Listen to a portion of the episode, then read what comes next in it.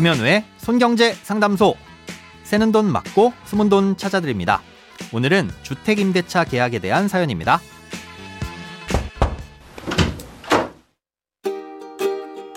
안녕하세요. 다가구 주택을 갖고 있고 지자체 등록 없이 세무서에만 신고한 주택 임대 사업자입니다.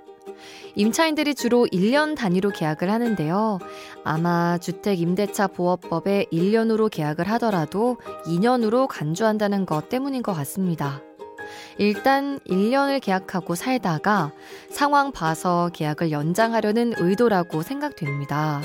그렇다면 계약 기간 1년이 종료되기 전에 제가 계약 종료를 통보했을 때 임차인이 연장을 희망할 경우 새로운 계약서를 작성해서 보증금과 월세를 인상할 수 있는 건가요?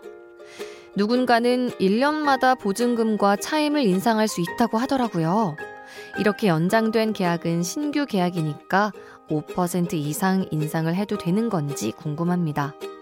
또 최초 계약이 1년인데 다음 연장 계약에 임차인이 계약갱신 청구권을 사용할 수 있나요? 오늘은 청취자 최성우님께서 보내주신 사연입니다. 아, 결론부터 말씀드리자면 최초 계약서에 1년으로 썼다고 하더라도 아주 특별한 경우가 아니면 그 계약은 무조건 2년짜리라고 보시면 됩니다. 예, 알고 계신 대로 주택임대차 보호법에서는 계약 기간을 2년 미만으로 하거나 명시하지 않더라도 그 기간을 2년으로 본다고 되어 있습니다.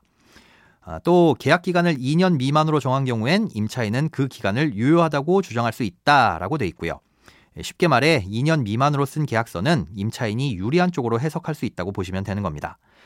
예를 들어 1년으로 계약서를 썼는데 계약이 종료되기 6개월 전부터 2개월 전까지 임대인이 집을 비워달라고 하거나 임대료를 올려달라고 하면 임차인, 즉 세입자는 계약갱신 청구권을 쓰지 않더라도 그 계약은 2년으로 봐주세요 라고 할 수 있는 거고요.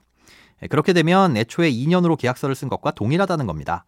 아, 이건 최초 계약 기간을 1년으로 하든 6개월로 하든 2년 미만이라면 전부 똑같이 적용되는 거고요. 예, 그리고 이렇게 2년 만기가 됐을 때 계약 종료나 임대료 인상을 요구하면 세입자는 계약갱신 청구권을 쓸 수 있고 이땐 다시 2년의 계약 기간이 적용되면서 임대료도 5% 이내에서 인상을 해야 합니다. 그렇다면 1년 만기가 될 때는 그냥 묵시적 갱신으로 넘어가고 그 뒤 다시 1년 만기가 도래할 때쯤 임대료 인상을 요구한다면 어떻게 될까요? 아, 이때 세입자는 나가겠다고 하거나 연장을 원하는 경우 계약갱신 청구권을 쓸 수 있습니다. 예, 계약갱신 청구권을 썼을 때 연장되는 계약 기간은 이때도 역시 1년이 아니라 2년입니다. 예, 계약갱신 청구권을 사용할 경우 기존 계약 기간을 동일하게 적용하도록 되어 있는데요. 기존 계약을 1년이라고 했지만 앞서 설명드린 것처럼 임대차 기간을 몇 년으로 하던 간에 2년 미만은 2년으로 보기 때문에 계약갱신 청구권을 사용해서 연장한 계약 역시 2년이 되는 겁니다. 아, 또 이렇게 계약갱신 청구권을 통해 연장된 기간 중에는 세입자가 원할 경우 언제든 계약 해지를 요구할 수 있고요. 아, 그러면 해지를 통보받은 날로부터 3개월이 되는 시점까지는 보증금을 돌려줘야 합니다. 아, 결국 최초 계약 기간이 2년 미만이라고 하더라도 계약갱신 청구권까지 고려하면 세입자가 원할 경우 최소 4년은 거주할 수 있는 것이고 그 중간에 계약갱신 청구권을 사용해 연장할 경우 임대료는 5% 이내에서만 올려받을 수 있는 겁니다. 아, 그런데 이렇게 계약을 연장하게 됐을 때도 알아두셔야 할 부분이 있습니다. 음, 임대료를 올려달라고 했는데 그게 5% 이내든 아니든 세입자가 별말 없이 동의했다면 그건 계약갱신 청구권을 사용하지 않은 것이 됩니다. 아, 그 기간이 끝났을 때 계약갱신 청구권이 남아있다는 거죠. 음, 또 계약갱신 청구권을 사용했더라도 간혹 협의를 통해 5%를 초과해서 임대료를 올리는 경우도 있는데요. 아, 이렇게 할 경우 계약갱신 청구권을 사용하지 않은 것으로 봅니다.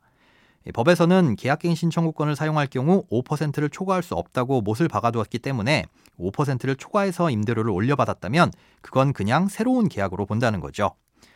그럼 계약갱 신 청구권이 살아있다는 뜻이고 세입자는 다시 한 번 더 2년을 연장할 권리가 생기는 겁니다. 그러니 분쟁을 예방하기 위해선 이런 부분들을 유념해서 계약서를 작성하셔야 합니다. 돈에 관련된 어떤 고민이든 상관없습니다. imbc.com 손에 잡히는 경제 홈페이지로 들어오셔서 고민 상담 게시판에 사연 남겨주세요. 새는 돈 맞고 숨은 돈 찾아드리는 손경제 상담소.